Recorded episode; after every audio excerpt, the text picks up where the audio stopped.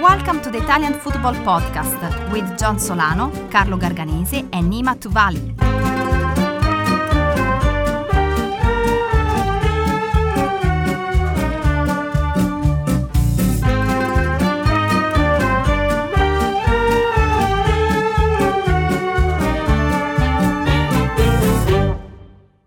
Hello everybody and welcome to another episode of the Italian Football Podcast. I'm Carlo Garganese, joined as always by Nima.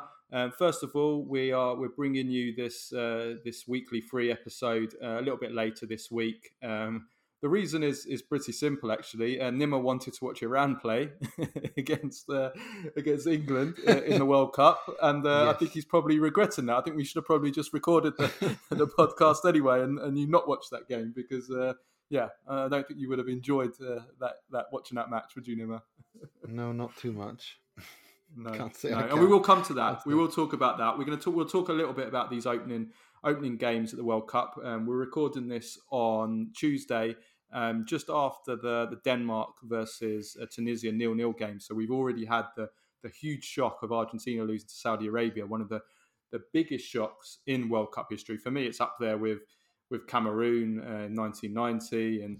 And, um, you know, it's, it's right up there with, with North Korea beating Italy in sixty-six. It's, it's right up there. So we'll, we'll talk a little bit about that. We're going to talk about a little bit about the World Cup. Um, but what we're going to do for the first half of the show is we're going to use this this show, because it's the, the, the mid-season break for Serie A, is we're going to do our Serie A mid-season awards. We usually do it uh, in December, at the end of December, but there's not going to be any more Serie A action until... until uh, until the first week of January. So now is the, the best time to do it really, while there's still a, a little bit of a connection to the, to the Serie A just finishing just over a week ago. So that's where we're going to start today.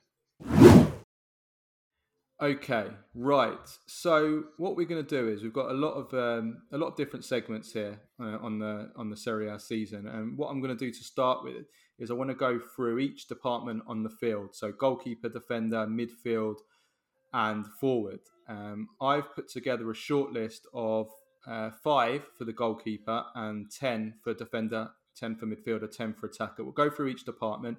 I'm going to run through the players on the short list. Then both myself and Nima will pick our winners um, for those departments. So we'll have a goalkeeper of the season so far, a defender of the season so far, a midfielder of the season so far, and an attacker of the season so far. So very, very simple. Um, start off then with the best goalkeeper in Serie A this season. The five people, I've five players, five goalkeepers I've picked on my shortlist are Provedel from from Lazio. Uh, he has the most clean sheets in Serie A. He has the third highest save percentage. I'm picking Mattia Perin from Juventus, which might be a little bit of a surprise, since he's only played probably around about half of the games for Juventus. Um, but I thought he was so fantastic in those earlier in those early games. He, he um, I think I've said on the pod quite a lot how Juventus had a uh, an X G against X G A, um, expected goals against of uh, double their actual number of goals they conceded, and that was all down to Perin. So he, he's even though Juventus had that terrible start to the season, it would have been much much worse. They overperformed massively despite performing so badly at the start of the season. Thanks to Perin. It's all down to him, basically. So they really have to thank them, thank Perin that they're actually in the top four and, and sort of somewhat back into the, the thick of things at the top now. Um, so he, him, I picked Alex Meret because uh, I think he's, I don't think he's been outstanding, but I think he's done well. I think he's shown that he, um, yeah, you know, Napoli, there were doubts on him. And I still think maybe he could be a weak link, but I think he's done well. I think he did well for Italy as well when he played for them last week. Um, so Meret. Then Vicario uh, from from Empoli. And uh, I've also, I mean, you might not agree with this, but I've also picked Andre Onana um, because I think that, again, I don't think he's been outstanding, but I think he's done very well in replacing, you know, such a, an outstanding, one of the best goalkeepers in Serie A the last ten years in Handanovic in a difficult situation. I think he's helped steady the ship at Inter as well. He's done brilliant in Europe in the Barcelona ties. Um, so he's my fifth on the shortlist. Um, what, first of all, what do you think of the shortlist, and then single out? Um, I think the shortlist is spot on. Um, I think you've got an every single, yeah, I think you've got every single player there that I would have picked. uh, as well. Um, I think I think it's uh, it's pretty much spot on. I, I don't think you've missed a single one, and I think those play. I, th- I think every single one have been have deserved to be there. Um, I, I think I was thinking about this because I was going to pick uh, Provedel, but um, to be honest, because of the clean sheets. But then when you look at the numbers actually, and you look at, I think the fact that you, Lazio's defense has been so organized, he's benefited a lot from that. Um, I think. He's, um, you know, he's been great. He's been absolutely one of the signings of the season, given expectation, the role he was brought in to do, and what he's actually gone on to act to do. Uh, but I, I think um, I, I'll, I'll probably go with Vicario. I think he's he's been outstanding. He's the reason. I mean, if we look at, you know, as in terms of the most, you know, highest percentage save and most big saves in the Serie A, I mean, he's he's leading that one by quite a bit, isn't he? So um, yeah, yeah no, I, I, he's, I, got twenty, he's got twenty-eight big saves, and the next, the next yeah. biggest, next most is um, twenty-three. Yeah, um, and I which, mean you have to take into he... consideration, of course, Empoli are a team that will obviously suffer more chances, but mm. that that doesn't take away the, the the sheer, you know, how well he's done when making those saves. Um, no. So no, I'm, I'm with and you. And I think it's it's about being a complete. It's about him being a complete goalkeeper as well, um, because he. He's he's very tall. He's very commanding, I think. He has that, that that presence about him as well, I think, which I always like in a goalkeeper. But he's also shown himself to be, well, the best shot stopper in Serie A so far this season. Um, but also he reads the, like he's got the most interceptions for a goalkeeper in, in Serie A. So he's very good at coming out and sweeping, which is obviously a modern part of goalkeeping. Uh, and he's also brilliant at saving penalties. He saved two penalties, more more, more penalties saved than anyone else. And he should have saved another one, um, which I forget who was against. I think it might have been, was it Napoli against Lozano? That he should have saved that one. He's very good at going the right way on um, on penalties as well. So he's my, yeah, I, I think we both agreed then, yeah? Vicario, best goalkeeper of the season so far? Yeah, so far, I think just based on performances, I think I would have him there for sure. And I, I can't remember seeing Vicario making any howlers. I think every single other one on that list has made one, except for maybe Perin. I've not seen him make a howler. Or Onana as yeah. well. I've not seen him make a howler either. But no, I, th- I think I think Vicario's the fairest one. Yeah, yeah, okay. We're unanimous there with with um, with Vicario. Let's move on to best defender. So I've got ten players on the shortlist for best defenders.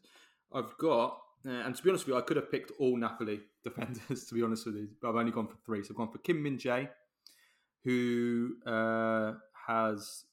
Uh, the third most interceptions in Serie A, the most air challenges uh, in Serie A uh, for a defender, that is, and the fourth most ball recoveries. So that's all very impressive. Mario Rui, who as well as being, I think, pretty solid, more, he's definitely improved defensively uh, in the last year or so, Mario Rui, but he's also an absolute monster going forward, five assists.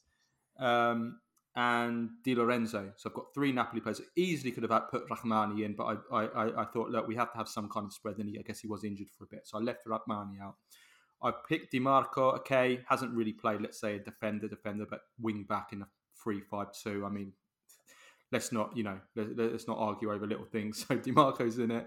Um, same, similarly, Kostic, you know, same position. Um, I picked put him in as well again. Like Mario Rui, you know, so many crosses and, and assists uh, this season. Bremer in Juvent- for Juventus, I think I, I really think he's been excellent. Um, he's I don't know why he's he's been unnecessarily criticised by some. Uh, I think he's been really really good. Uh, Romagnoli from Lazio, we we talked about all the clean sheets and um, that Lazio have got, and he's just come in there from Mil- from Milan on a free and really been a leader and really been outstanding there. Chris Smalling, who has been the best Englishman in Serie A, better than Tomori. Uh, Parisi, who we spoke about in the last show, I think he's been really, really great. He's, he's again, he's got three assists, really, really fast, really, really attacking, gets forward a lot, lots of pace and intensity, but also very good defensively as well, because he's the top defender in Serie A for tackles. So again, this is somebody who's shown himself to be pretty complete. Um, another Empoli, young Empoli player that's been developed, that's developing well. Uh, and finally, last player on my shortlist, uh, and he's playing right now as we speak, uh, is Jakub Kiwior, um, Polish uh, centre-back for Spezia, who is second in Serie A for interceptions. Mm. So, so Nima, what do you think? Anyone missing from that list? And again, who would be your winner? Mm, anyone missing? Um, I think uh, Danilo. I think he's been really good in that back three to the right. Um, hmm. I think he's been. I mean, uh, some games he's been outstanding uh, to the back of that three, in the back of that three, and I think. Um, but yeah, no, I, I think I think uh, I think Kalulu and Tomori as well. But if we're looking at consistently, I mean, if we're just looking at central defenders, I think for me the uh, like Chris Smalling, I think has been outstanding. I, I don't think I think him him and Romagnoli uh, for consistency this season have been a head and shoulders above everyone else. Bremer struggled when Mil- when when Juve played in a back four. Uh, I think he, mm. that, that was that was always going to happen. Uh, so I don't think the criticism was, was unfair to him that because he did look out of a little bit out of place in a back four. But as soon as Juve returned, you know, reverted to a back uh, or went to a back three, um, they I think he's been him and Danilo have been outstanding. Um, so so for me, I, I I I have I can't discard Chris Smalling. I think he's he's been consistently the best central defender in, in, in the Serie A this season. And I do kind of make a difference between the defender and, and wing-back because I think Kostic, for example, Di Marco, those those guys, Mario Rui as well, uh, no doubt, Di Lorenzo for sure, those are in their own category. But just a central defender, I think Smalling, just ahead of Romagnoli, just simply for the consistency and, and the high level he's played.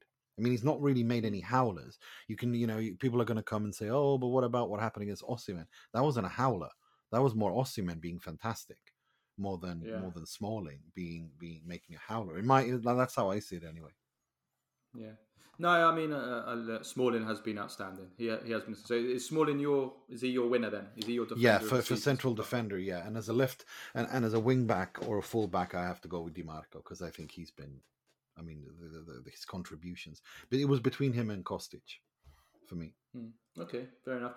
I, I'm I'm going to go for Kim Min-jae as my as my defender of the year because I think that, you know, looking at putting it into context, looking at the whole picture, you know, he was coming in and replacing Koulibaly, who's probably been the best defender in Serie A if we're looking at consistency over the period of time that he he was at Napoli. Um, you know, eight years was it, uh, and you know he that was such a huge gap to to fill, not only in the team but the leadership in the changing room and everything. And Kim Min-jae's coming from the Turkish league, you know, his first move to a big league, let's say, and he's just come in and just immediately just been absolutely out, absolutely outstanding, um, and just a monster, like like his nickname, like an absolute monster. And uh, you know, his stats back it up. That I that, you know that I said, you know, he's he's right up there for for interceptions, for ball recoveries, um, for. Uh, the most air challenges for, for a defender. I mean, you know, he's been absolutely outstanding. He he'd done it with Rrahmani, without Rrahmani. Uh, brilliant in Europe as well. You know, so I think yeah, I'm, and they're top of the league as well. So I mean, I'm I'm going for I'm going for Kim Min-jae. The only reason I didn't go for him is because he has made one or two a bit howler mistakes. You've not seen that from the others, uh, and that that's why I have them. A little he made one in that last game, didn't he, against yeah. um, Udinese? Uh, yeah. Udinese, yeah, but I mean, yeah. it didn't cost them, so I mean, yeah. Well, um, okay, let's move. Let's move on to midfield, midfielder. So again, ten, ten players on the shortlist for best midfielder of Serie A. Uh, Milinkovic-Savic, uh, he's got three goals, seven assists. That's the most number of assists in Serie A. Um, Andrei Zambo-Ingisa, two goals, three assists. Piotr Zielinski, three goals, five assists. He's got the same number of goals and assists in all competitions already this season that he had in the whole of last season. Uh, Lobotka. Uh, as well, so you've know, gone for three Napoli. You could easily you could pick so many Napoli players in all these categories. Uh, Lobotka, who's who's who's number who isn't really someone you look at tangibly, uh, like at his numbers. He's just somebody that's just been so good at just controlling the play and everything. Um, Rabiot, surprisingly, you would have never picked him before the start of the season, but he's uh, he's had you know probably his best season maybe of his career so far. Three goals, two assists. Uh, Ismail Bennacer for, for Milan. I think he's been their their best. Probably their best player, actually, this season, Bennacer, um, consistency-wise anyway. Then Barella, who's having a comeback season, five goals, five assists already. This is only in Serie A, by the way, these numbers. Mm.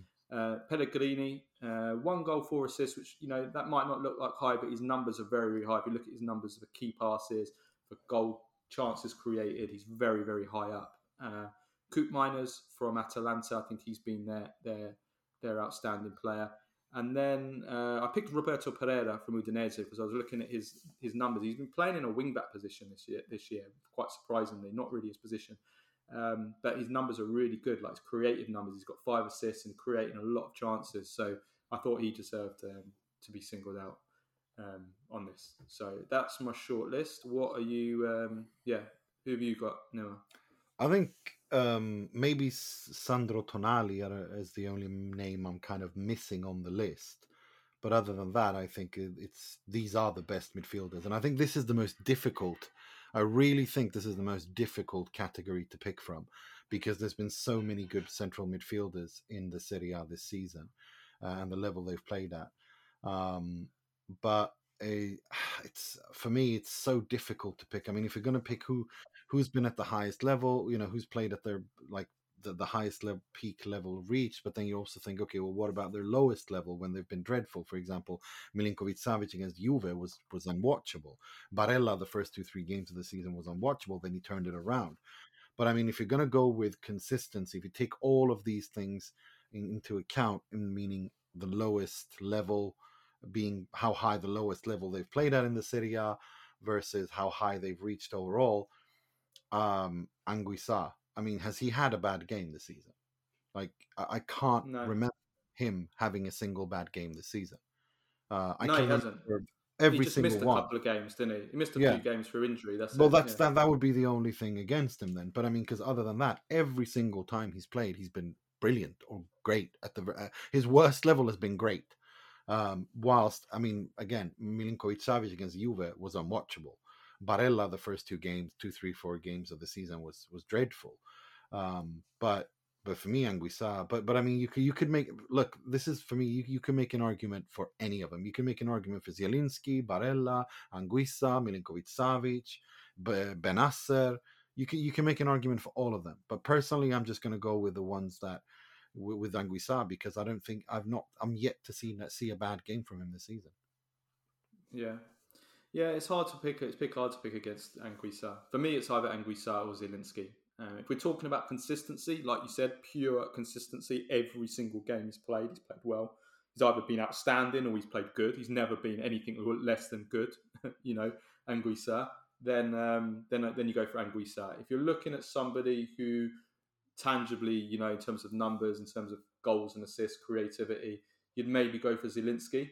Um, but, you know, at the same time, Anguissa has shown himself to become into becoming the complete midfielder because he's not just that kind of yeah. physical, dominant player yeah. who, you know, is, you know, he's now actually turning into someone who is becoming box to box and also chipping in with goals and assists as well. He sure you know? is. Um, he sure so is. he's he is becoming complete. So it's it really is difficult. It's so hard to pick between the two of them. Um, I, I feel that like Zielinski has made a difference also in games that have been tight for Napoli, you know, and and, and that's important as well, uh, where you need that bit of individual brilliance. And Zielinski has got that together with like Kvara, uh, kind of to make the difference. So it's really, really hard. Uh, because you went, I mean, I was going to go for Anguissa, but because you've gone for him, I'll go for Zielinski just to... Yeah, just to, you know, just, just to get a bit of variety there. But I think, but I mean, again, like we said, you could it. choose, you could choose any one of these. Like you could choose Milinkovic-Savic, you could choose Barella. You wouldn't be wrong.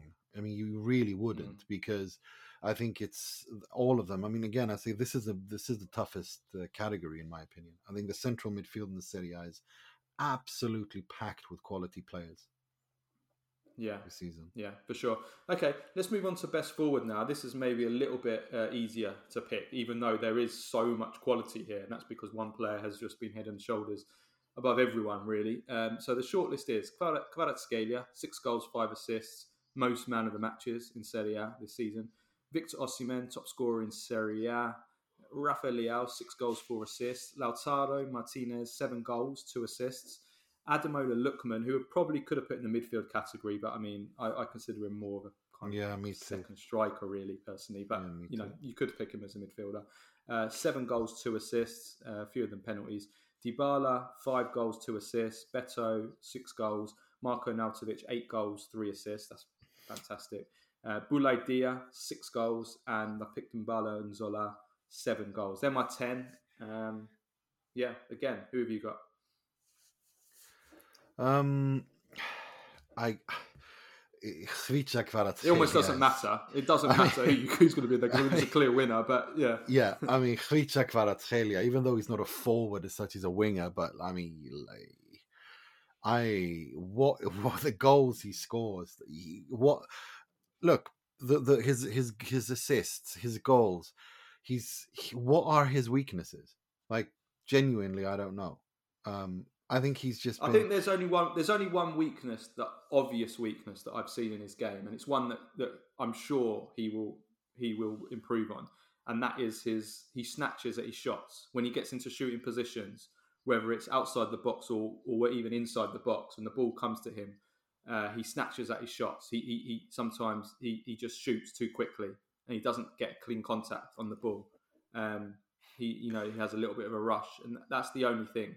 That's the only weakness that I can say. And I'm saying that as somebody that's, look how many goals, I think he's got eight goals in all competitions, I think it is. Uh, yeah. So, he's, you know. You but that's say, the thing though, I mean, you know, I kind of... You can only criticise him so much. Yeah, I kind, I kind of like the fact that he's a bit of an opportunist, that he kind of snatches at shots. And I think that for, for it's more about the timing there, knowing when to snatch at them and when to go after them and, and, and, and when to do that. Because I think that's actually a good thing for a striker. Yeah. Um, to, to, to but when I that. say snatch, I don't just mean I mean like the connection as well, you know, like mm. he sometimes doesn't get clean yeah. contact and yeah, yeah. And, that's you know, fair so enough he, yeah he's finishing you know. yeah I, I get that I get that that's that's probably the only thing he can probably improve but, but no, you know what he's not the only one. I mean Rafael Leao yeah I was going to say I was now, exactly Rafael Leao has that. Rafael Leao still has the same problem, you know, but I think that Kvara's got a much better technique in his shooting than Rafael Leao, whereas Rafael and Leao also, sometimes he can look unrefined with his with his yeah. connection on the way that he kicks the ball sometimes. He and can also, look a bit unrefined.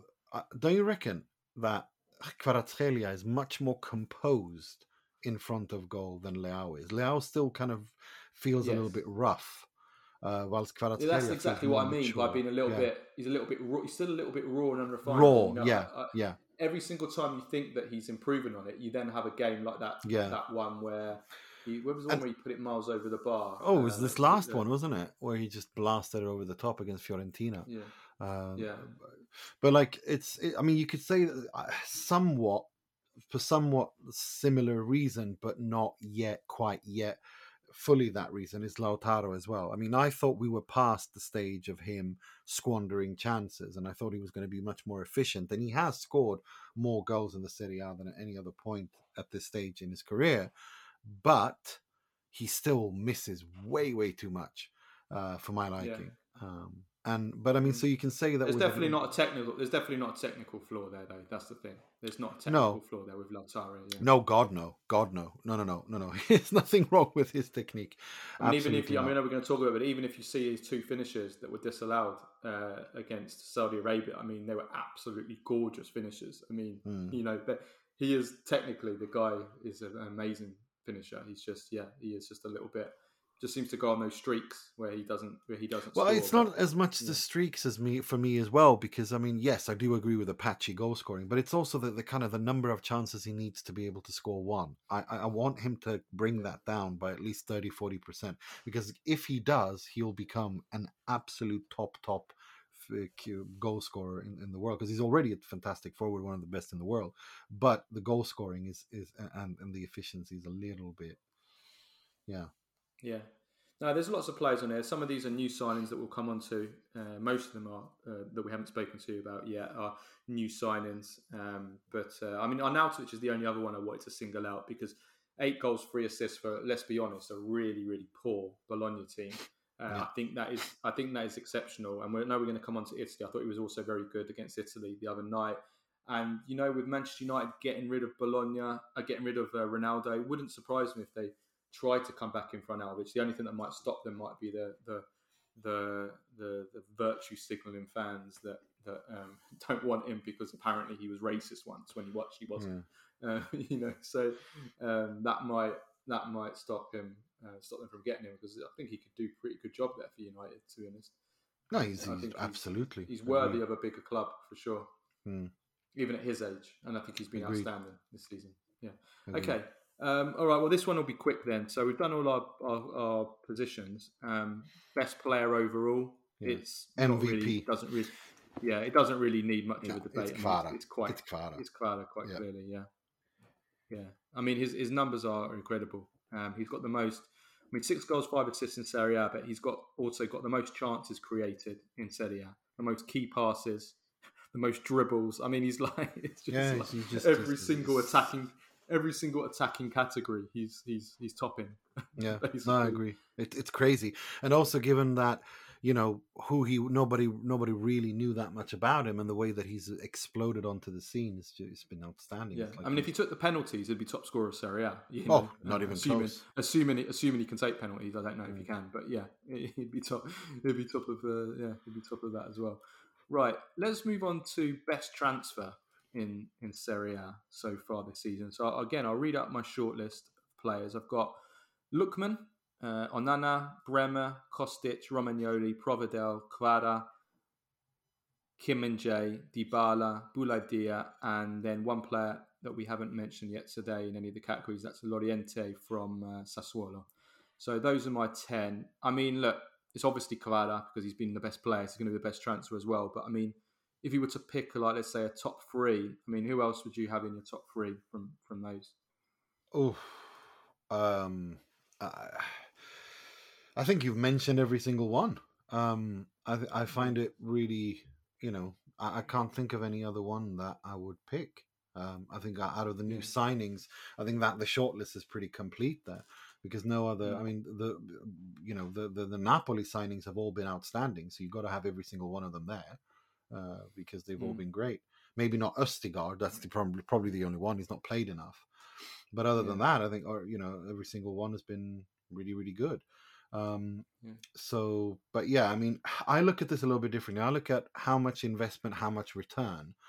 And when you look at it that way, the the best investment and the best return would have to be one of Kvara, Romagnoli and Provedel.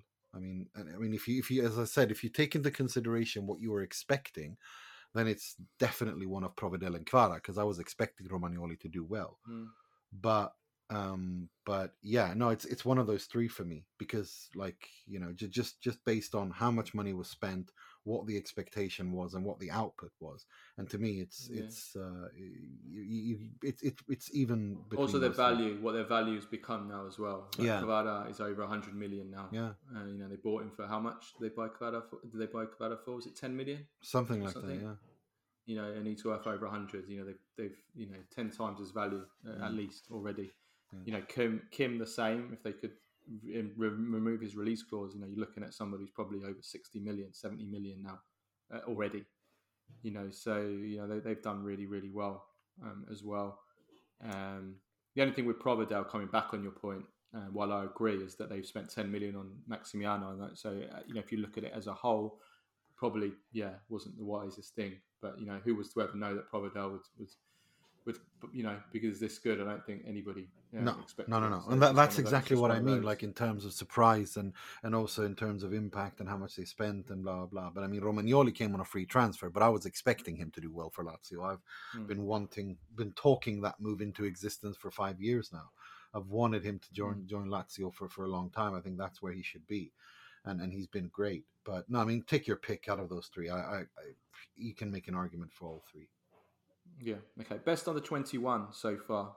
Um, I hope I haven't missed anybody out. You can tell me if I have. Um, so best under twenty-one. Again, we know who the winner is. This is twenty-one years old currently or under. Kvara, Miretti, Okoli, Scalvini, Udogi, Ricci, Rovella, Banda from Lecce, Colombo from from Lecce, and Josh Doig from Verona. Now, those are my ten uh, so far this season. Obviously, Cuadrado wins it again. He's sweeping up every single category. Yeah, um, look, in the in the under, if we're talking under twenty-one. If, we, if we're under, removing Cuadrado, who's the who's the best yeah. under twenty-one? If, if Cuadrado I mean, doesn't I, count, I would he's, probably won, have, he's won an award already. Can't yeah, I'll, I'll probably have Fagioli on the shortlist as well because he's only twenty-one. He hasn't turned twenty-two yet. Oh, is he? I thought he was twenty-two. No, he's February twelfth, two thousand one. That's the oh, that's when okay, Fagioli, my bad, Fagioli's. No, no, no worries. No, that, that's the only one I would add. But other than that, I think the, mm. the short list is complete. Um, but look, it's it's got to be Kvara. I mean, he's, he's only. I mean, the fact that he's so young is insane.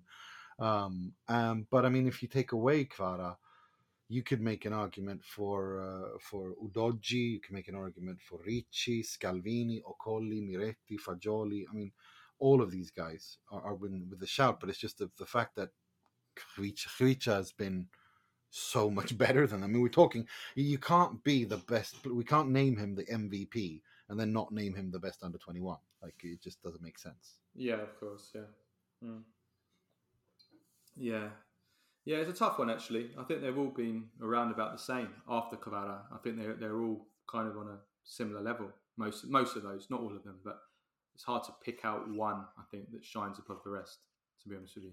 Um, so, yeah, let's just say Kvara's the winner. Um, best mm. coach so far. I picked a three-man shortlist for this. I mean, again, it's obvious who the winner is. Um, so we've got Spalletti, Sarri, and Sotil. They're my three. Um, would you have anybody instead of them on the shortlist? Well, I mean, if you if you if you want to count the the Champions League, I think you have to throw Simone Inzaghi in there because that was an incredibly, you know, that was an overperformance. Yeah. But if we're just talking Serie A, uh, Spalletti and Sotil are in Sarri. I think those are the ones I would go with as well.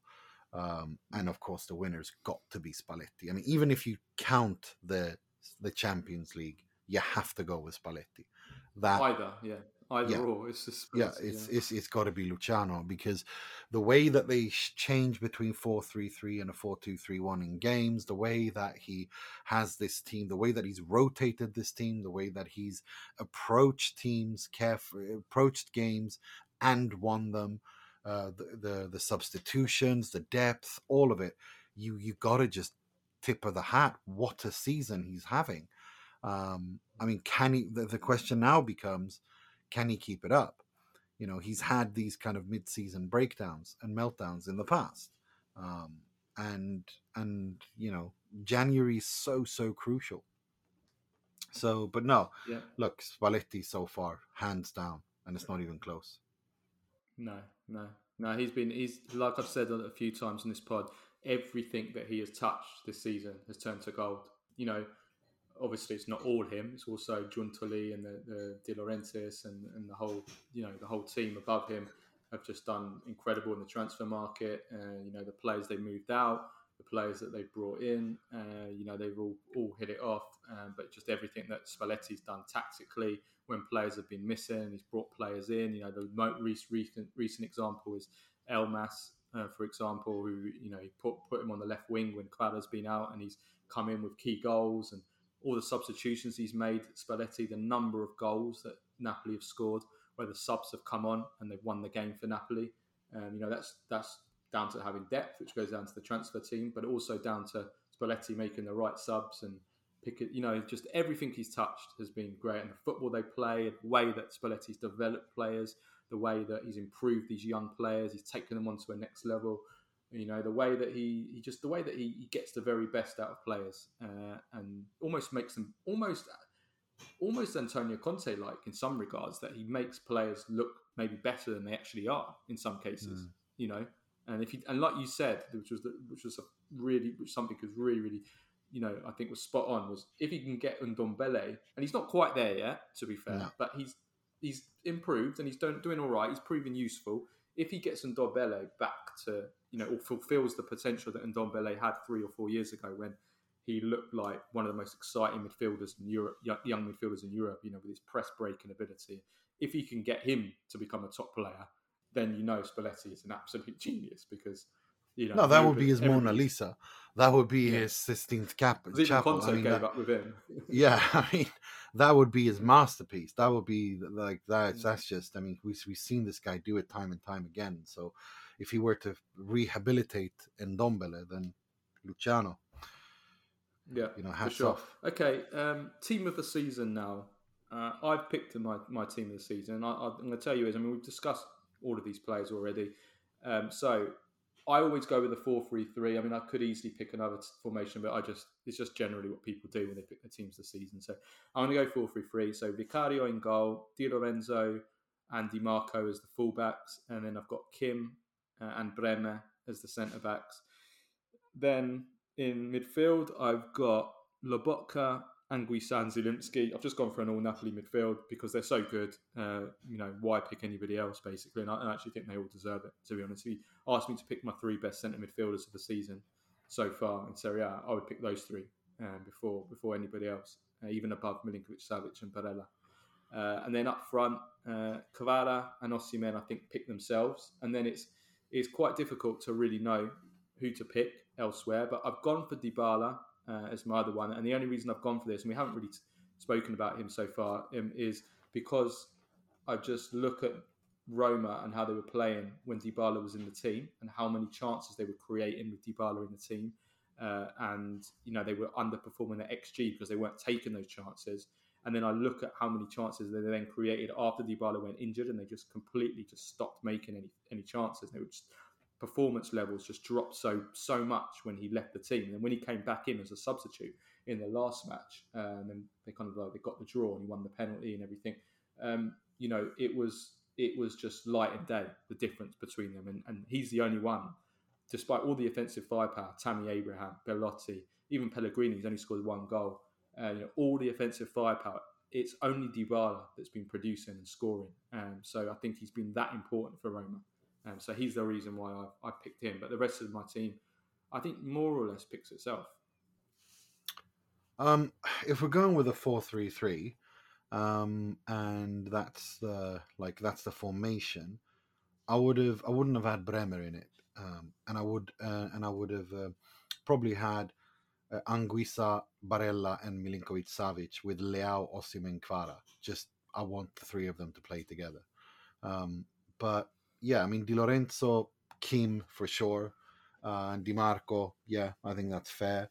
Um, and, and Vicario, of course, best goalkeeper, as we've said, for everything else. But I wouldn't have Bremer in, in a back four. I'd probably go with someone like... Um, I'd probably go with, with Rrahmani, because I think Rrahmani next to Kim was, before he got injured, was just... outstanding, or even uh, based on how good I know he plays in a back four, Milan Skriniar, uh, Di Lorenzo, Kim Min-jae, Skriniar, Di Marco would be would be very interesting. Um, and then of course Anguissa, Barella, Milinkovic-Savic, and then yeah, Leao, Osimhen, Kvara. Yeah. Okay. Fair enough. Uh, finally, finally on the on the awards. Uh, for our Serie A mid-season awards, worst transfer uh, of the season so far. So we've been very positive for once in this episode, unlike us.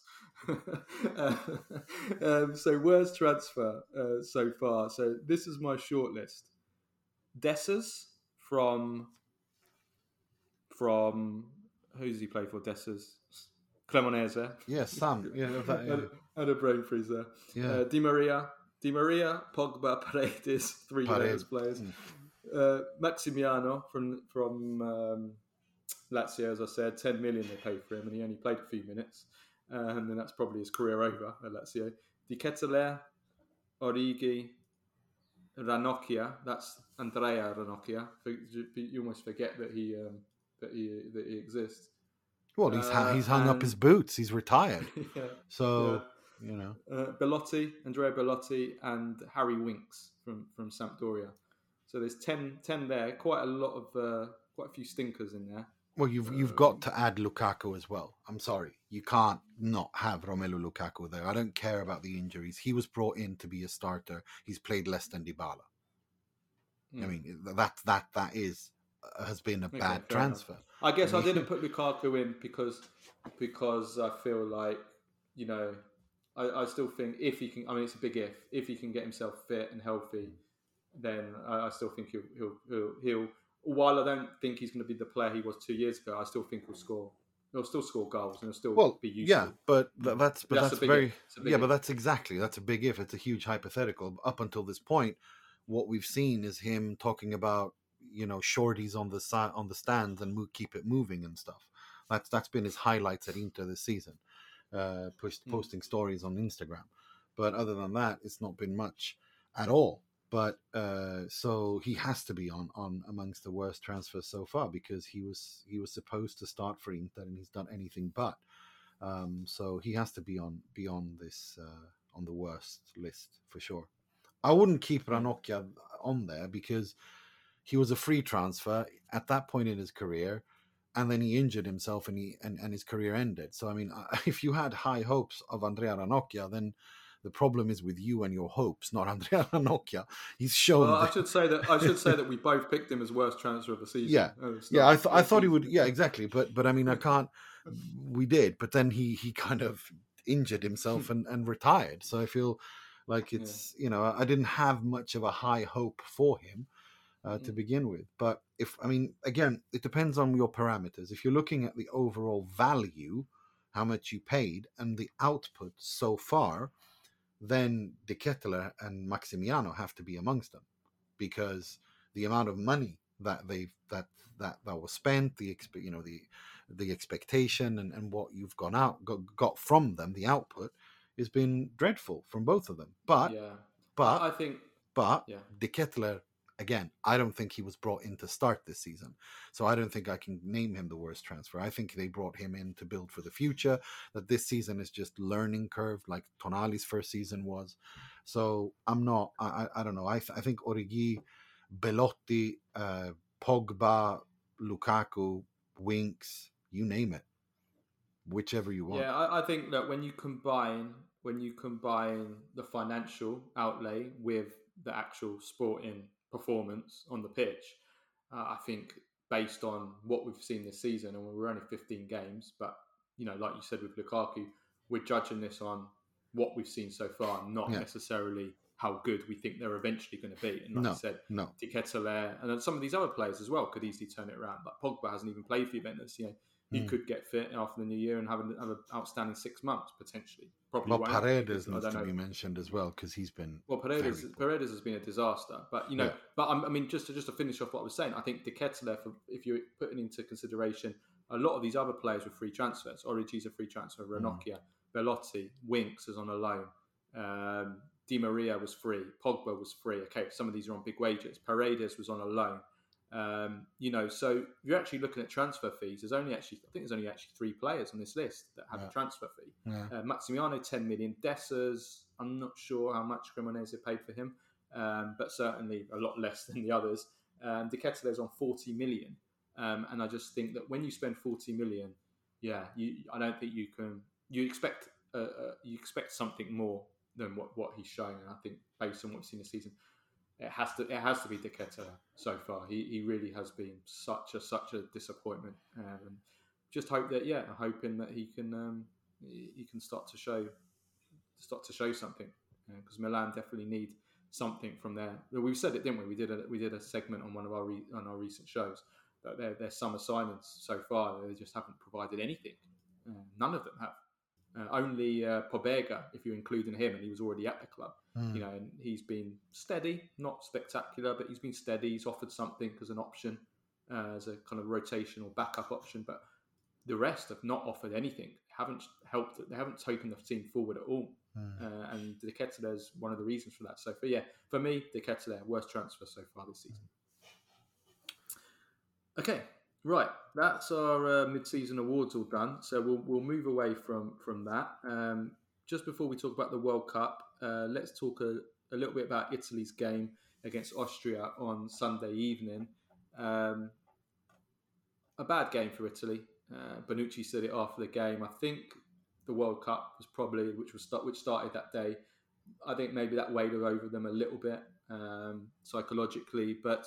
Uh, two nil win for, for Austria, uh, in Austria, and it was it was a very bad performance for Italy. Uh, they they were Mancini was was um, experimenting, which is I think is good. Um, it was what we want. We want him to try and find a plan B.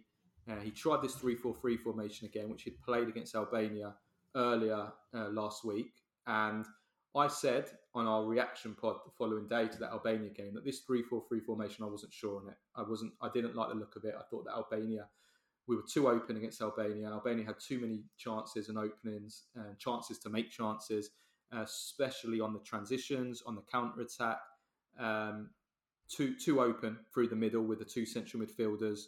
Um, and, you know, I had my doubts, and I said against better teams and against more intense teams, I was worried for us. And exactly what I said played out in this game. Um, Austria, who you know, they're not a great team, but they do have lots of intensity. They do have, they're very good at pressing. They have the godfather of gegenpressing, Ralf Rangnick, as their coach. And you can see that unlike unlike Man United, um, he's actually got them. You can see that he's got them playing how he wants them to play. They're actually listening to him, unlike certain Cristiano Ronaldo uh, and others. They're actually doing what he wants them to do. And, you know, they were just every time. And even though uh, Italy had like sixty percent of the possession, they were just destroying Italy, especially in, the, in that first half. Every single time Italy had the ball, they were just picking their moments and they were pressing and gegenpressing, nicking the ball off them and then just launching attacks. And they were just, yeah, Italy for me, this, this. I'm glad he played this three four three formation because I think it showed that this this is not this is not the formation for Italy. You cannot play this formation in big games or against teams with the intensity of Austria because the two men in central midfield, it's too open on transitions, too stretched out with, with Di Marco, with Di Marco and Di Lorenzo playing very wide. You've got gaping holes in the centre of midfield, both in the half spaces, but also in the, in, in between the lines, in between the, the two centre mids and the and the, the three man back line. Uh, so yeah, not not for me, especially especially when you play three central defenders that are slow as the three that he started: Bonucci, Acerbi, and Gatti. Gatti looked way out of his depth. Uh, for the first time, I was worried about Gatti and and and kind of like what the future is for him watching this game. Um, but yeah, two, three slow defenders in a three four three uh, is definitely, definitely, uh, yeah, definitely not, not, not, not an option going forward. No, it's look, three four three. I mean, like for every reason you said, I think he, I was glad he tested it out. I think what he's wanting to do is he's, I think he's kind of decided that he wants to play Mancini, that he's wanted, that he wants to play with a back three, and he wants to like he wants to find the ideal solution to do that. Is it a three four three? Is it a three four two one? Is it a three five two? I think that's kind of what he's set his heart on, that he wants to move towards a back three because he thinks that's the best way forward. Because we already know that Italy can play in a back four or four three three. They won the Euros that way. But I think he's trying to look look for other options. And I do agree with him. I think a three five two is the best way forward, given the, the what, what Italy have. Um, with, you know, even when when when when Chiesa returns, because I think Chiesa can play as a not not a wing back, but as one of the two in in, in, in the front two. I think he's a very useful player there, but uh, also for Juventus, uh, I should uh, I, I should add. Um, but no, overall, three four three makes the midfield just gaping holes, um, and. Yeah, midfield three should always be played. I think Italy has so much quality back uh, midfield. That's where their strength is, though, isn't it? You want to, you yeah. want to, you want to make use of your strengths, don't you? No, exactly. You really do, and and and I do think that that's the way to do it. I, I was not bothered at all by this performance or this this result. In fact, I'm kind of glad they stunk the place up. Because I think they, that will keep everyone on their toes. It was a completely meaningless game. Um, and Mancini saw it for what it was, and uh, we'll take you know, and, and he'll learn, and the players will learn, and and and no, no, I'm, I'm, I'm the only I'm, thing I'm, that concerned me. I'm glad that he played the three four three because it's good to test formations, good to try and find different options. You can't play one formation. That's one of the reasons we didn't qualify because we played the same formation. Teams start to learn our movements. We start to become a bit predictable. Um, you know, so it's good to have this these different options for sure, and it's good to test out formation now and know that this formation doesn't work, assuming Mancini, that's what he takes from the game. The only thing that concerned me was the fact that Mancini could possibly think that playing a defence of Gatti, Acerbi and Bonucci, a back three of those three players so slow uh, together, regardless of whether you're playing a four or five, but especially when you're playing a four-man midfield, Um, and you're going to be so open.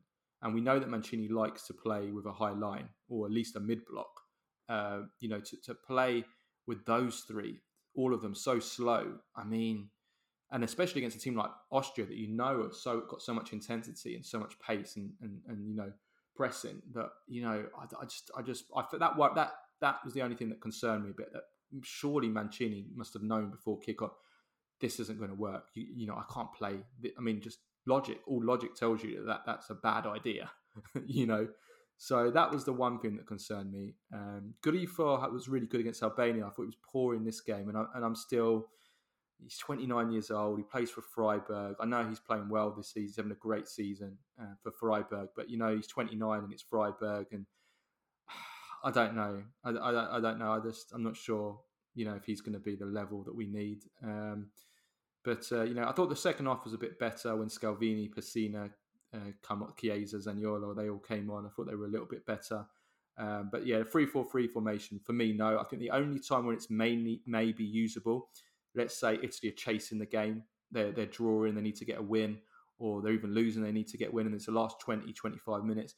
That might be the time when you go for a three four three because you can get away with it in the latter stages of the game because the other team are going to be tired. They're not going to be able to press, you know, unless they're Liverpool. Uh, and they're not going to be able to press for the last twenty, twenty-five minutes, like, let's say, like Austria did in the first half. They're going to get tired. So that it doesn't matter so much if you're, you know, if you're if you're a little bit more open like that. Um, you know, so that that that maybe that maybe if they learn anything for that and maybe they can use it then, then it would have served the purpose this this this game. Okay, right. Let's let's um, let's talk about the World Cup then um, briefly. First of all, um, well, there's two two things I want to talk about. First of all, Argentina's shock defeat. Uh, there's, a, there's a number of Serie A players in that Argentina team, or an ex-Serie A players in this team. You you tipped Argentina to win the World Cup uh, before before yeah. the World Cup. Yeah. Um, are you still, still sticking with that? Of course after, I am. After, of, of course I am. Um, It's it's a bad result. It's an upset. I don't think. I think the first half Argentina showed their class, uh, how how much better they are and, and what they can do. Is the problem is that they were just not co- concentrated and focused. And in the second half, Saudi Arabia deservedly turned the game around, scored two two good goals. The second one was is the the most beautiful goal we've seen in the tournament so far, in my opinion. And they they had a. They had a. It was a goalkeeping performance that was world class. Their defense was outstanding. They were very well organized. Um, nah, com, you know, hats off, kudos, well done, won deservedly, Saudi Arabia. I don't like these um, these uh, reactionary takes that oh, one bad result and everyone's shit. No. Spain lost to Switzerland in the opening game of twenty ten, won the World Cup. Germany lost against Algeria in nineteen eighty-two, went to the World Cup final. Argentina lost in the opening game against Cameroon, went to the World Cup final. I don't think it obviously complicates life for Argentina, but, you know, they still have it all to play for, all in their own hands. And, and I think they, they will, they will, they will do better. Um, I, I mean, the, if if they don't, then then of course, you know, it's one of the greatest upsets ever because I was hardly alone in picking Argentina to win the World Cup. I think lots of people had had them, them or Brazil or France. I mean, they are the main, or even England. They, they, they those were the main candidates, and Germany. So, no, it's. Uh, I, I think it was. Uh, it was a look. I would have been more worried if Argentina didn't create chances, if they hadn't created enough, and they but they did. They created more than enough to score three, four goals, um, but they were just a bit off in in the final phase, and and and so they lost. And, and congratulations, Saudi Arabia. Um, for me, I think they yeah. I mean, I think they should still go through because as we're recording this, uh, I've been watching Mexico, Poland, and neither of these two teams. Uh, are impressing me uh, at all, and to be honest, I said that before the tournament as well. I mean, I know Poland have got Poland have got some obviously some some outstanding players like Lewandowski, Zielinski, but I don't think they really have a don't really have a any you know they don't really have a system like a, an identity for me. Poland, they don't have those patterns of play that I always go on about. They just they don't really do much for me, and I just think again, same with Mexico. I don't. I just think they're. They're just a good team uh, at most. Um, but then again, you probably would say the same about Saudi Arabia as well. Um, you know, everybody would expect them to be the whipping boys, and they've gone there and look. Let me just biggest, let me just contextualize this. Let me just contextualize for people who don't watch Asian football. Even for those of us who do watch Asian football, this was a surprise. Mm, look, the last two three years, Saudi have been decent, been good, but they've never done anything to suggest that they could have pulled a performance like that out of the bag. Um, like there was, n- this is a huge, for me, this is the biggest upset in World Cup history, in modern times, that is. Since eighty-two, Germany, Algeria, and, and, and Argentina, Cameroon. I think this cl- eclipses both of those because just based on where the team were, was, uh, who, the, yeah, where absolutely. the team now, based on based teams. on based on talent, I mean, I, unless suddenly two or three of these Saudi Arabia players end up emerging and becoming top players and moving to yeah. top clubs afterwards, which I think is very, very much un- unlikely, um, then absolutely, I think you could almost call it the biggest shock in, in modern World Cup history, if not all mm. World Cup history. Because yeah. those Al- that Algeria team in eighty-two had some blooming outstanding players, uh, mm. and they actually would have qualified if it wasn't they hadn't been stitched up by Germany and Austria afterwards, who fixed the game. Um, yeah, to be the one drawn, so they disaster. Could both go through. You know, they had in that team Rabah Madjer, who's one of the greatest strikers in, you know, he scored the winner in the European Cup final for Porto against Bayern Munich. You know, Cameroon, that Cameroon team should have been in the semi-final in nineteen ninety. You know, Gary Lineker uh, blocked me, who blocked me on Twitter for pointing out that he dived for two of the, for the two penalties that he won in that game against Cameroon. Um, you know, it was, um, you know, they were they were good. They should have been in the semi-final in nineteen ninety, uh, Cameroon. You know, they, that, that, they had some good players. A lot of them played in France, you know.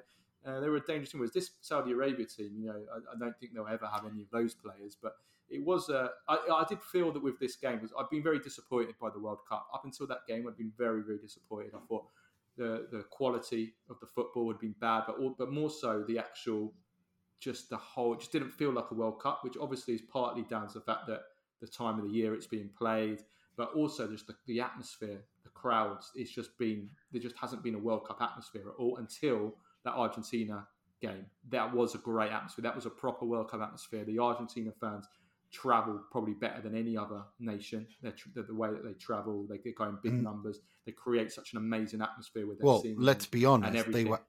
Let's be honest. The the majority of the fans that created the atmosphere at that game were Saudi fans who traveled in the tens of thousands to that game. It was absolutely incredible. Not, I agree with you. It was the best game. Also a lot of Argent, but also a lot of Argentina fans as well. Yeah, of know. course. No, no. It, it, it, it, like, I think I think your point stands. To this was this really felt like a real World Cup game.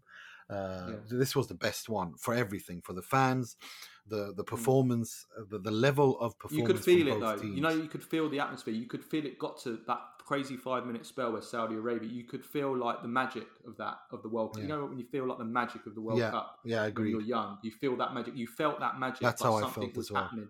That's how I felt. It just almost felt like it was like it meant to be. I mean, of course, yeah, Argentina, based on the chances they created, didn't deserve it. But I, I think at the same time, I was disappointed with Argentina. I mean, you know, they they should be they should be putting these teams away easily, and I and I feel like, you know, Saudi Arabia, well done to them. I mean, their coach Herve Renard. I mean, you look at his record. I mean, the guy's performed miracles for everywhere. Yeah, and he was especially with African he was, teams. He's also the yeah. best dressed coach there is out there. Uh, you know, yeah, and he's he's, he's, he's a very good he, national team coach. I mean, he was supposed to take over Iran in twenty nineteen from Queiroz, and instead they gave it to that Mark Wilmots, who's useless, and he screwed oh, almost good. cost Iran the, the qualification in the, one of the earlier stages of, of, of the Asian qualification, um, and and got sacked. Um, and and then the you know Skočić got them to the World Cup, and he was sacked. And and then we I will say one thing. Happened. Can I say one thing though? I do think though that Saudi Arabia maybe. Um, showed, uh, provided a little bit the blueprint of how you go against Argentina, and that is this high line. They kept going with this this high line, and it was working brilliantly. I mean, you can say, you know, Argentina created chances and everything, but you know, they were at the end of the day, they were the the, the goals they scored. You know, they were offside. You know, so the the the way that they put that high line on, and it looked suicidal at times, but it was working. So you know, maybe well, that was more down to Argentina not not. Having exactly the, you know, what I was going to say. Moments. Maybe it was down to them not picking their moments, but you know it worked. But what I did think, what it did show me, is that you know Argentina don't have any pace in attack. Lautaro's slow, Messi slow, Di Maria is not slow, but he's not fast anymore. He's old, you know. So Argentina don't really have that any outstanding pace in their team. I, I don't think Lautaro is slow. So I don't think Lautaro is slow. Um, but, but I you do play think a high line against them. This is what you do to do against against Argentina. I think it's the way to go against them. You play mm. with a high line, and and you know, it it. That, I think that's the way you go against. You play against. Nah, you go with a high I think line. I think I think I think it was more down to chance. To be honest, I think it was more down to because I mean the sheer number of, you know, offsides that Argentina, which were only just offside. I mean, any other day, that, that's that's millimeter precision. That's down to Argentina, of course, not being concentrated enough. The, look, hindsight is twenty twenty, right? So, of course, Saudi Arabia they win. They didn't create a single chance though from from a, from a, from an opening, from a from a through ball. You know, so it worked today. Whether mm. I mean, it could be all luck. I mean, It could, no, it's not luck. luck. You could say that. It's, no, no, but it's not luck. I think it's a combination it of. Today. I, I don't. Yeah, it, it worked today, but I think that's. I would never do that against Argentina because it, unless you put pressure on the on what Saudi Arabia did as well at times, and that is get the press on the ball right all the time. You that's that. It's very risky to play like that against an, a team of Argentina's talent. Um, but I mean, look, it, it worked. They won. Uh, Argentina have to do better. It's as simple as that. But um, no, I, I wouldn't go so far as to, you know, say that Argentina are dreadful or this and that. I, I no, I, I still have them as the favourites to win the tournament. I really do. Yeah, it's a, a little bit. Yeah, I mean, we'll, we'll see. I, I think that looking at Poland and Mexico, they, they don't impress me at all. I'm going to be honest with you. So I mean, yeah. they, they they they they should still go through, but you know, um, they've got a, they you know they can't make any more. They can't make a. any more mistakes. Um, what what I would say though is that, you know, it also goes to show, and we're, now we're going to come on to Iran, you know, everybody was mocking, not mocking, but everyone was saying about England, you know, they won six two against Iran, but it was due to Iran being bad and everything. Well, you know, it's Saudi Arabia should have, you know, you'd have thought Saudi Arabia would have been similar level opposition to Iran, if not even weaker than Iran. Yeah. And Argentina lost to them, so you know it's it's it can go it goes both ways. Yeah, uh, absolutely. What, what happened? I mean, what happened to to Iran? I mean, well, everything two, that I, mean, they, I was hoping was would not have happened happened. Uh, it, it turns out that the pressure, uh, all the off-field stuff that's happening in Iran, uh, has been really getting to them.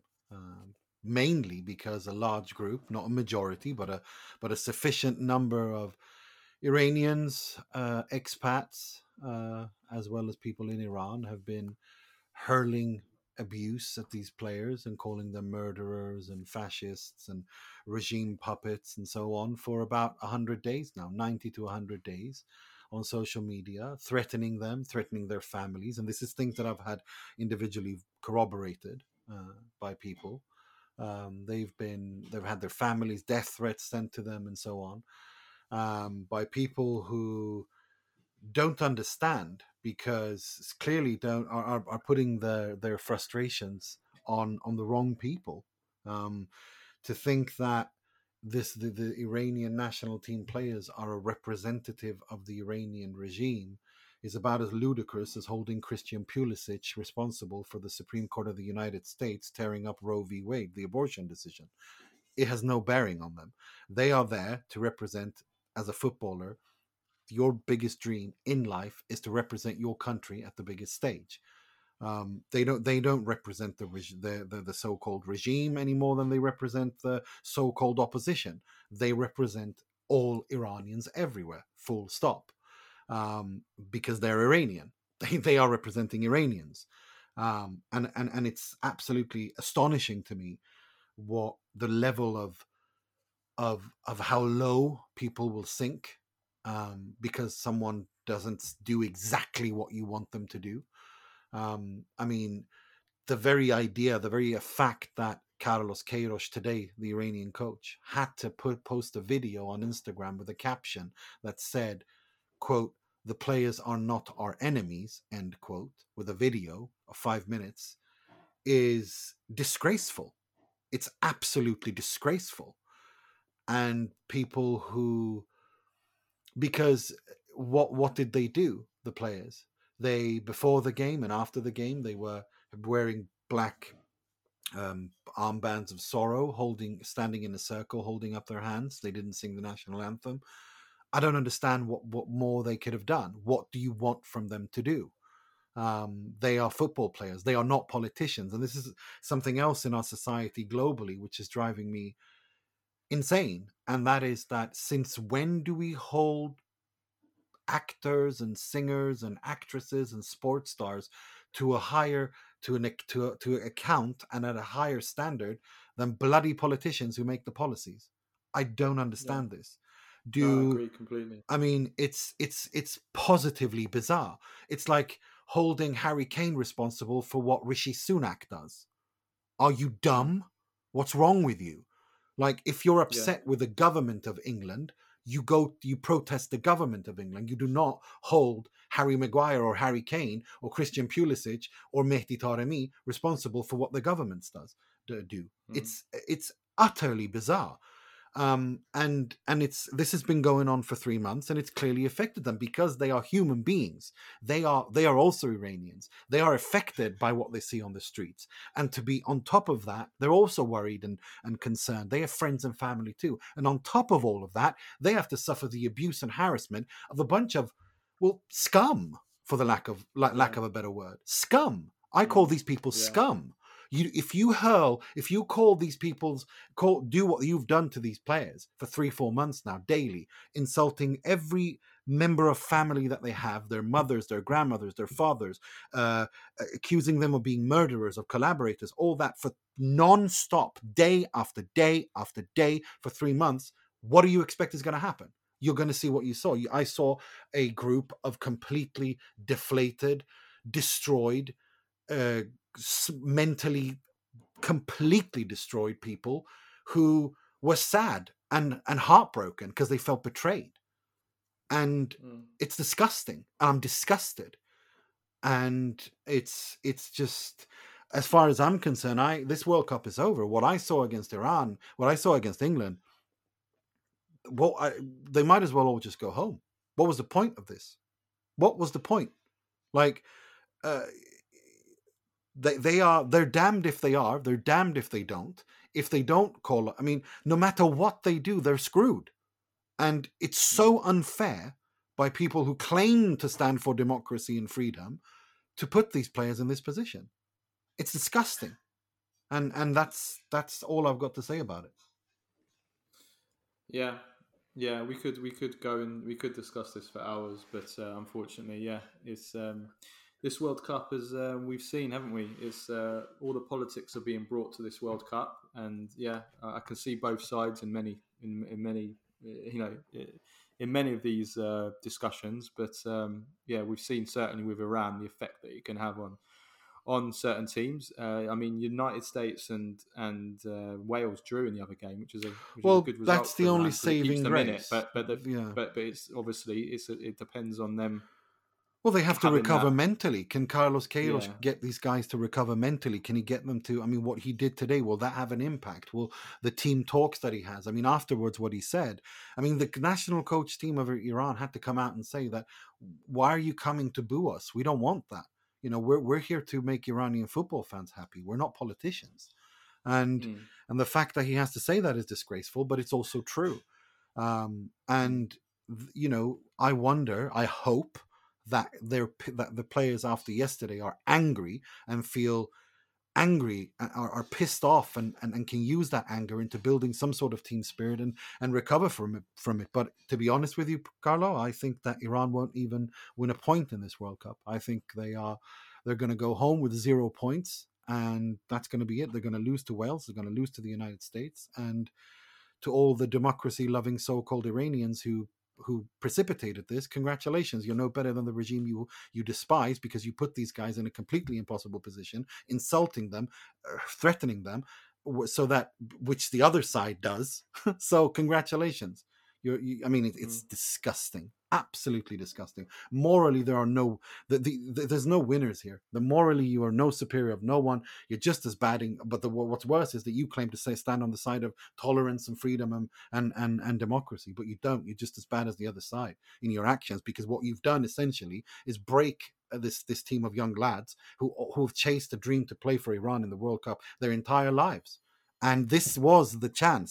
This was the World Cup. With the World Cup being in the Middle East, this was Iran's chance to, for the first time in history, qualify from the group. But they haven't, and they won't. I, I sincerely doubt that. So congratulations. You must be so proud of yourselves. Yeah, okay. Right. Well, I can see, obviously. No, I'm pissed off. I am pissed off. I'm beyond pissed off. You know, it's it's mm. it's disgusting to see. Absolutely disgusting to see, and and it's regardless of where you stand on politics. I mean, no, come on, use your brains, people. How are these players? How are these players? I had some idiot tweeting at me talking about poverty in Iran. Do you mind telling me how Sardar Azmoun affects or uh, affects poverty in Iran in one way or another? It, it's it's so stupid. It's it's just nonsense. And and it's it's it's been going on now for about three months, and I've just about had enough of it.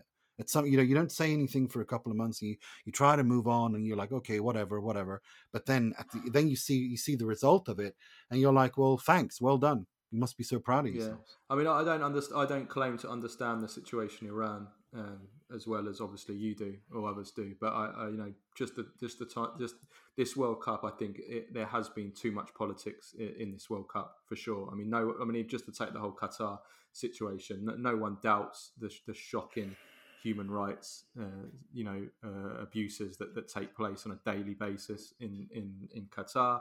Uh, you know, no one doubts that um, a country needs to, you know, a lot of advancements need to need to take place in society. There's a lot of things wrong with Qatar. There's a lot of things wrong with the Qatar, how they got the World Cup, how they built the stadiums, uh, the migrant workers. You know, no one doubts all of that. Uh, and absolutely, it's something that should be, should be raised and should be spoken about. But the way that um, certain sections of the media in certain countries um, have have gone about it and still cherry go picking, about it, cherry picking, and cherry picking, things and being selective, and, and yeah. the, the hypocrisy that is on, mm. on, on show, and just, you know, everything really is it's the way it's gone that it's, it's gone about it. I, I just think that, and like you said, the way that they've almost put the pressure on the players to be, you know, I mean, to be the ones that had to do the had to do the, the bidding for them, you know, has uh, it's it's been in bad taste. But anyway, we could.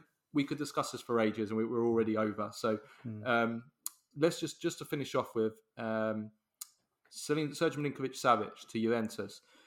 Uh, it is hotting up for next summer um, now. We've we've had our friend Alfredo Pedula uh, from Sport Italia. He's done a big report today um, that Milinkovic-Savic has agreed personal terms with Juventus for a move next summer, six million euros uh, a season plus bonuses. Milinkovic-Savic will be, would be happy to move there. Um, he his contract runs out in twenty twenty-four, I believe, if I'm not mistaken. He's he's happy to sign a new contract with Lazio, but he wants a release clause put in of around forty to fifty million euros.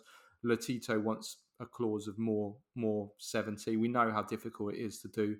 Um, so yeah, it looks like Juventus are, uh, and I, I and I know I can personally say that Pedula and, and our other friend Gianluigi uh, Longari, I know that these guys Are, are very, very rarely wrong.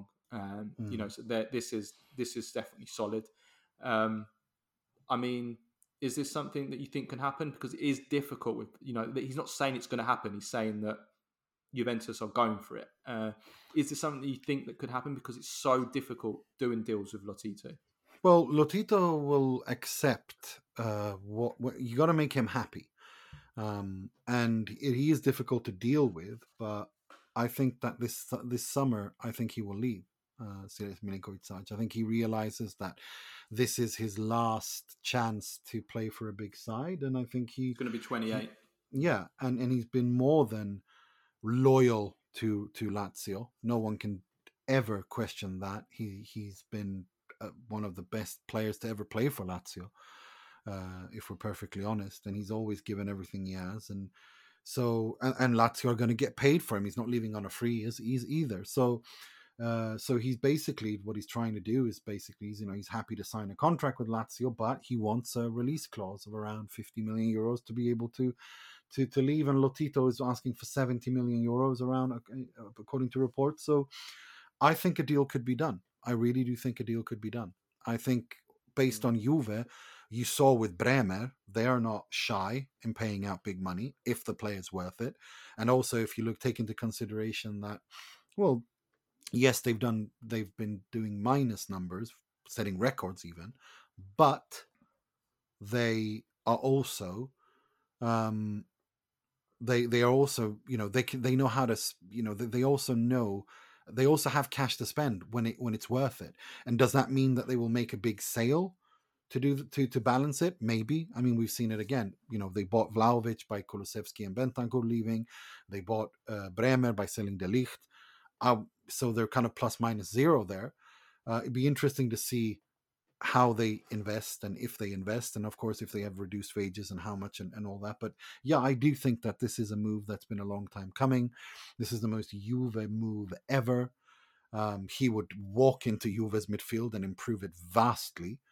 Um, he's played in a three five two. He's plays. He's played in a four three three. He can play in every single midfield position centrally. It's a fantastic move. He's an Allegri player as well because he's a ready-made player. And we know yeah. Allegri likes his ready-made players. He doesn't need to do any work with and develop. But uh, my, my question mark is, and I think I said this in the last show or the show before, that yeah, I'm I'm, I'm kind of intrigued. Let's let me put it that way. Um, how he fits into the same team with Pogba. I mean, I think they're very similar players. They're not. I don't see either of them as real team team players that fit into a system. They're kind of they're, there's the maverick quality I think in both players, and I, I'm just not sure how they how they fit in into a, into them. Obviously, you have to play a three man midfield for that for, for them to work. Um, but yeah, it'll be it'll be uh, yeah. I'm intrigued. I'm intrigued to see to, to, to see how it works. Put it that way. Absolutely, absolutely. But I feel bad for um for uh, for uh, yeah I feel I feel kind of bad for for um uh, for for Lazio fans, but uh, but I mean at the end of the day, hadn't it been for COVID, I wonder if they would have been able to keep um if they've been able to keep uh, Milinkovic-Savic for as long as they did. But such is the game. Uh, this is this is the modern game, and uh, you know it, it is what it is. But yeah, no, it's um, we'll see what happens. It's definitely going to be interesting to see if he ends up at Juve, and, and if he goes to Juve with Kostic and Vlahovic already there. Wow. Yeah, I mean it's like yeah. It's... We'll definitely talk. We'll definitely talk more on this ahead of the January. We'll try. We'll try and get. Uh, we'll, we'll try and get Gianluigi on, or or or, um, or somebody from Sport Italia, or um, or one of our Juventus um, or Lazio yeah, for sure. on to talk to talk about it more. Okay, uh, Baggio and Peremface very, very quickly. I mean, Baggio of the week. Um, I'm I'm going to go for Saudi Arabia. Uh, and the reason why you might say this has no link to Italian football at all, it actually does. And the reason I'm going for them is because because of Saudi Arabia's uh, win over Argentina, it means that Argentina's record, uh, uh, their run of thirty-six games unbeaten ends. Italy, which means that Italy still hold the world record of thirty-seven games unbeaten, um, which they set, uh, which ended last year, a year ago. Um, when they lost to Spain. So Italy are still the, the record holders, uh, world record holders, and that's all thanks to Saudi Arabia beating Argentina. So Italy did win something in this World Cup. We are winners still, even though we're not there. Uh, something for us to, to celebrate. It's not much, but it's uh, it's something that will stay in the record book. So yeah, that, that's something for us to cheer. Um, that's, a, that's a bad joke. Premface. Did you have a Premface? I mean, there's going to be so much Premfacery during this, during this World Cup. No, no, yeah, Is but there... it, it really, this week was difficult, but E Lightning Seeds, Badiol Skinner, um, oh, it's yeah, coming home does. for Christmas. I have not cringed this much in my life as I did when I saw that. Shout out to our patron Kunal Soni who who sent that to us. I I I, I cringed to the point where I, I felt like I was physically going to cease existing. It was. It is one of the most. And the funny thing is, I actually like the original song from ninety-six. I think it's a good song. Uh, the, the lyrics are nice, it, but this is just one of the worst. You know how every Christmas, someone, some famous person who's no longer relative, or, you know, someone who once was re- famous and no longer relevant, tries to make a bit of cash ahead of Christmas by pushing out some sort of Christmas song. Yeah, this is the worst example of the- that. But what, I mean, it, it's like how they drag they drag this out. These two, um, every single tournament England play for play with in now. Do it every single year. I mean, it's like, how much juice are they going to try and squeeze out oh, of this no. lemon? Do you, know, do, you, do you know what I mean? It's like every single tournament. They they, they do it every tournament. How long? And now they like now they put just put Christmas in the title this time. But it, it was just the lyrics. Listen to the first kind of like forty-five seconds. I don't know who did the lyrics for the first forty-five seconds to a minute of the song. It is the most cringeworthy writing, lyric writing that I've ever I've ever seen. It's it horrible. Like. Like it's so so bad, it really is. Um, yeah, and oh god, yeah. No, no, it's it, it's it's absolutely. I, I I we I will be, we will be linking to this masterpiece uh, in in in our uh, in, uh, in in our description because yee, it's it's yeah. so so cringy. Just go on YouTube and, and search for it. It's it's coming home for mm. Christmas. It's called. Um, tr- I want to know how far in you get without cringing. I got into about fifteen seconds. I think that that's that's good. That's well done by me. Yeah. Um, but yeah, no, it's it's one of the worst, cring- cringiest things I've ever seen in my life. Mm, sure is. Okay, right. Let's leave it at that. Um, yeah. Thanks everyone. Yeah, thanks everyone for listening. Um, we will have the Q and A episodes. We're, when are we pushing this one out? On Wednesday, right? Yeah, this is, yeah. This is going out on Wednesday. No, no, Q and A this is going episode. out on Tuesday. The Q and A is going out on Thursday. Q and A is going on Thursday, right? Okay. Yeah, so right. We were so yeah, this, we, we've switched, this was supposed to be the Monday pod. Yeah, exactly. Yeah, we've switched things around. Uh, we will make up for it. We will do an extra. We'll do an extra pod at some point um, this month to make up for, for having one less um, this month. Um, we do. We are working on some interviews. We, I do have one uh, already agreed with a with a with a with a player from Serie A, uh, a good player as well. Um, but I don't want to. I don't want to confirm nope. it yet until I've got a date. But I've got it agreed, so we will have that, um, which will be something extra special. I hope for everyone. Um, yeah, we so, yeah, yeah we will be. We'll, we'll the Q and A episode will be out on Thursday for all all our Patreon listeners, and if you want to become a patron, then go on patreon dot com slash T I F P and sign up for two dollars and ninety-nine cents a month. And if not, if you're, you're you're you listen to us on Spotify, Google Podcasts, or iTunes, or or Apple Podcasts, then please uh, hit a hit a subscribe, give us five stars. It really helps us go up the list uh, in terms of the algorithm. So yeah, we'll we'll talk to you uh, for those of you uh, who are patrons. We'll talk to you on Thursday. Everyone else, we'll talk to you next uh, week on Monday. Okay. Ciao, ciao.